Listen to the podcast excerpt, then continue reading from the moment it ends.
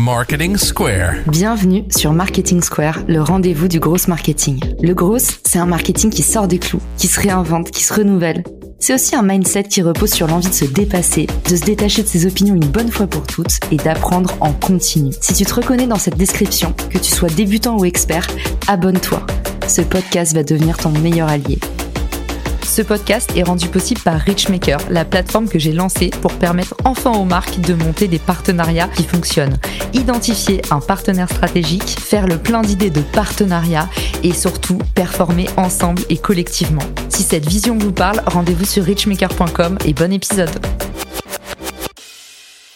Bonjour à tous et bienvenue dans ce nouvel épisode de Marketing Square. Aujourd'hui, je suis accompagnée d'un de mes résidents, Fabien Ferreira, qui est venu déjà plusieurs fois dans le podcast et qui vous a conquis. Je vous mettrai le lien de ces autres épisodes dans la description du podcast. Fabien, t'es bien connu pour être un freelance qui cartonne et aujourd'hui, tu vas nous donner les trois leviers qui t'ont permis de tripler tes revenus en tant que freelance. Fabien, bienvenue dans le podcast. Salut à toi Caro, ravi de revenir en tout cas sur Marketing Square. Pour ceux qui n'ont pas eu le bonheur de te croiser jusqu'à présent, est-ce que tu peux te représenter en quelques mots à quoi ressemble ta trajectoire de freelance? Ma trajectoire assez simple. J'ai monté une startup, ça a duré 5-7 ans et à la suite de ça, je me suis dit ma véritable passion en fait, c'est d'accompagner des entrepreneurs et après j'ai commencé à productiser à documenter, à communiquer. Et en fait, aujourd'hui, mon objectif, en fait, c'est d'aider un maximum d'entrepreneurs. Nous, on s'est rencontrés sur Clubhouse et j'ai tout de suite adoré ta façon de dire tout ce que tu savais, de partager tout ce que tu avais appris et compris. C'est un marché qui est en pleine explosion,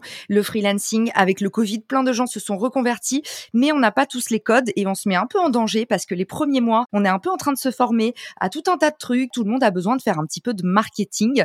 C'est difficile d'assurer ses premiers revenus. On a l'impression qu'on va gagner beaucoup plus d'argent et parfois la chute est un petit peu brutale. On va commencer tout de suite. Le premier levier pour pouvoir aller chercher plus de revenus, qu'est-ce que tu nous recommandes? Conseil numéro 1 pour augmenter son TJM, si tu veux deux fois plus de revenus, faut vendre deux fois plus cher.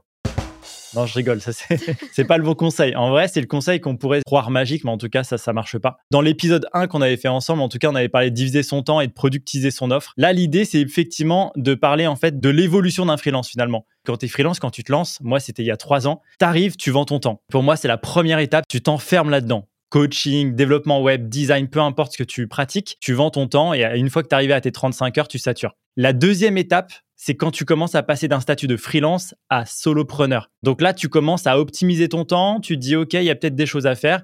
C'est là où tu as suivi l'épisode 1 sur Marketing Square et tu te dis, c'est bon, j'ai commencé à optimiser mon temps, j'ai augmenté un peu mes revenus, mais là, ça a ses limites. Aujourd'hui, on va voir la step 3, c'est-à-dire effectivement, quand j'ai commencé à optimiser mon temps et que j'arrive à saturation, il y a encore d'autres choses à faire.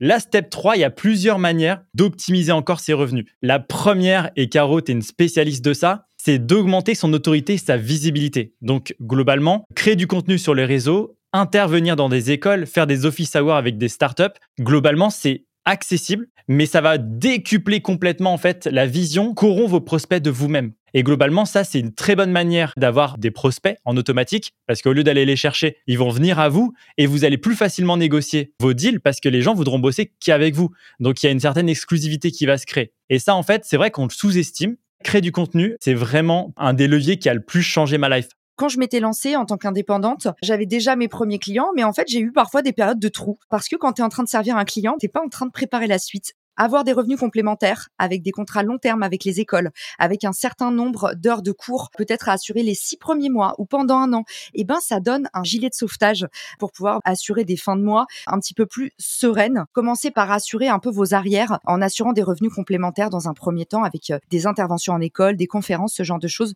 Je plus sois à 100% Fabien. Et ce qu'il faut savoir, c'est que c'est pas si compliqué que ça. On a l'impression qu'intervenir dans une école, faut avoir fait Sciences Po, tu vois, ou HEC. C'est pas du tout le cas. Moi, je suis rentré, par exemple, à l'ICD, le MCD. Vous avez des responsables pédagogiques sur LinkedIn. Vous les contactez, ils recherchent des gens tout le temps. En fait, le nombre de responsables pédagogiques qui me disent, est-ce que tu peux intervenir ou est-ce que tu connais quelqu'un qui pourrait intervenir? Ça arrive systématiquement. Donc, contactez-les de la même manière sur la partie coaching, office hours, conférences, start-up contacter les incubateurs. Ils sont tous en manque de talent, en manque d'intervenants. Ça s'appelle des programmes managers. Et ces programmes managers, globalement, ils vont vous dire, OK, qu'est-ce que tu veux faire? Une conférence Un office hour Si c'est gratuit, je prends. Mais toi, ça t'apporte de l'expertise, tu peux le documenter, tu peux le mettre sur YouTube, ça va augmenter ta visibilité et à la fin, en fait, ça augmentera aussi ton expertise finalement. Tu as complètement raison et euh, notamment sur Richmaker, on a pas mal d'écoles et d'incubateurs. Donc si jamais ça répond pas sur LinkedIn, pensez à Richmaker qui vous permet à partir de 9 euros par mois de vous inscrire et justement de rencontrer des partenaires. Je te donne un exemple. On a des marques de mode qui ont eu comme ça des interventions chez Modspay, l'école du prêt-à-porter. Peut-être que c'est gratuit, mais tu as raison de le préciser. Visibilité et autorité. Pourquoi?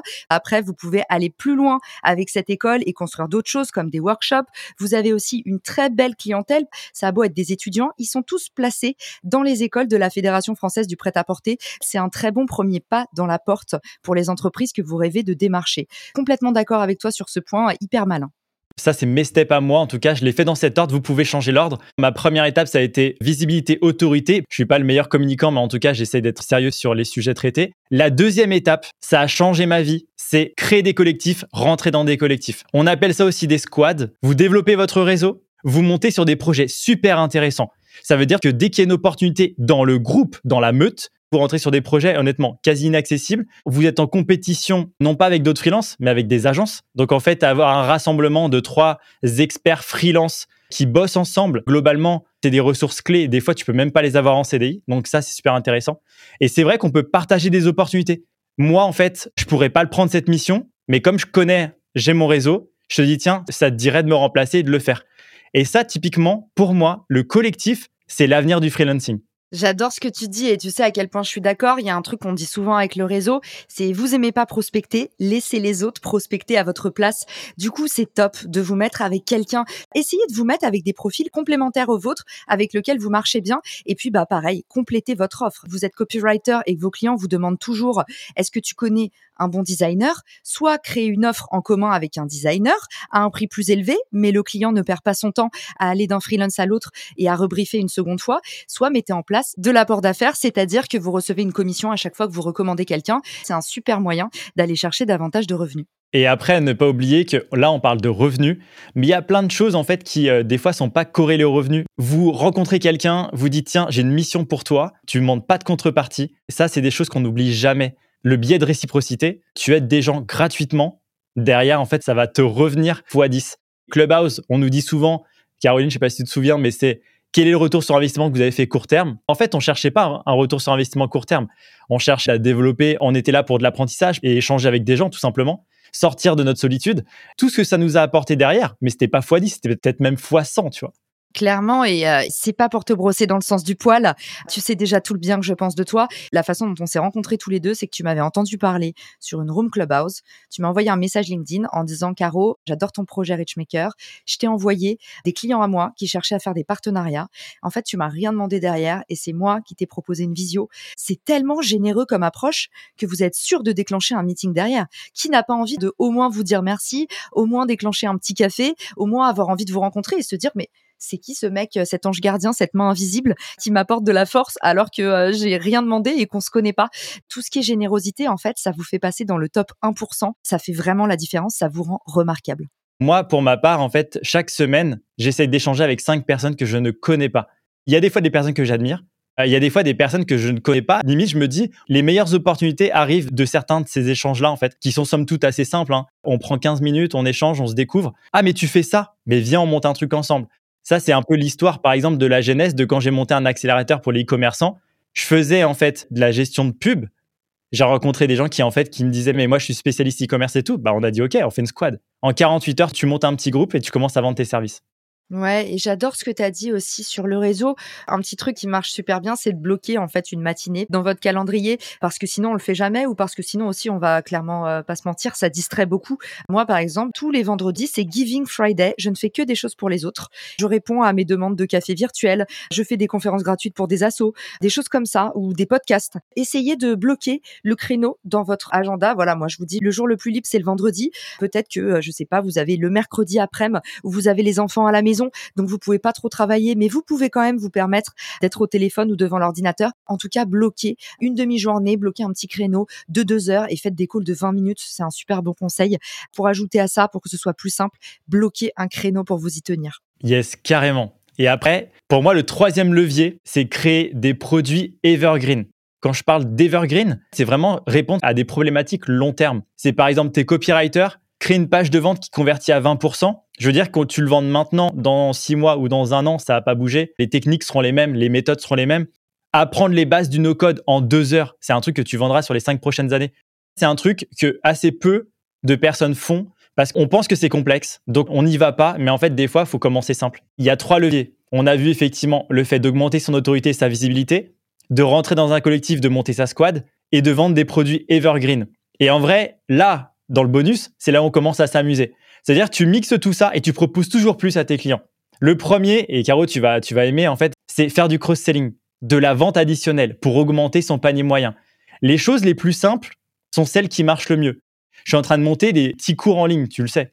Ce que je suis en train de faire, c'est de dire, tiens, je vais modifier complètement mon accompagnement en disant, je te propose un accompagnement d'un mois, mais avec ça, je te propose un accès à mes formations pendant trois mois, tu vois. Et typiquement, c'est ça aussi le côté vente additionnelle. Tu peux facilement mixer tout ça. Je propose un coaching de quatre heures. Si tu veux, je te propose une petite remise, mais je prends ce contenu et par contre, je le diffuse sur mes réseaux sociaux. Là, on retourne sur le côté autorité, visibilité. Votre contenu, c'est vous, c'est votre accompagnement. La deuxième technique e-commerce, c'est le côté upselling, donc le fait de monter en gamme, donc euh, toujours plus, comme on dit. Et là, c'est très simple. On reprend le côté collectif. Je sais que tu me contactes, par exemple, pour gérer tes pubs Facebook Ads. Maintenant, si tu veux, on peut faire appel à ma squad. J'ai deux experts en plus, on gère tout de A à Z, production des créas, gestion de tes campagnes pub, optimisation des conversions. Et globalement, tu viens pour ça, tu repars avec l'équipe, tu vois. Eh ben, merci Fabien pour tous tes conseils. Où est-ce qu'on peut te retrouver pour t'envoyer des mots d'amour, des remerciements pour l'épisode? Je suis toujours dispo sur LinkedIn. On mettra le post LinkedIn dans le corps de l'épisode et puis on sera là pour répondre à toutes vos questions. Merci mille fois pour votre écoute et je vous dis à très vite pour un nouvel épisode de Marketing Square. Ciao Si cet épisode te plaît, tu peux le partager en me taguant ou lui laisser 5 étoiles sur Apple Podcast. Marketing Square.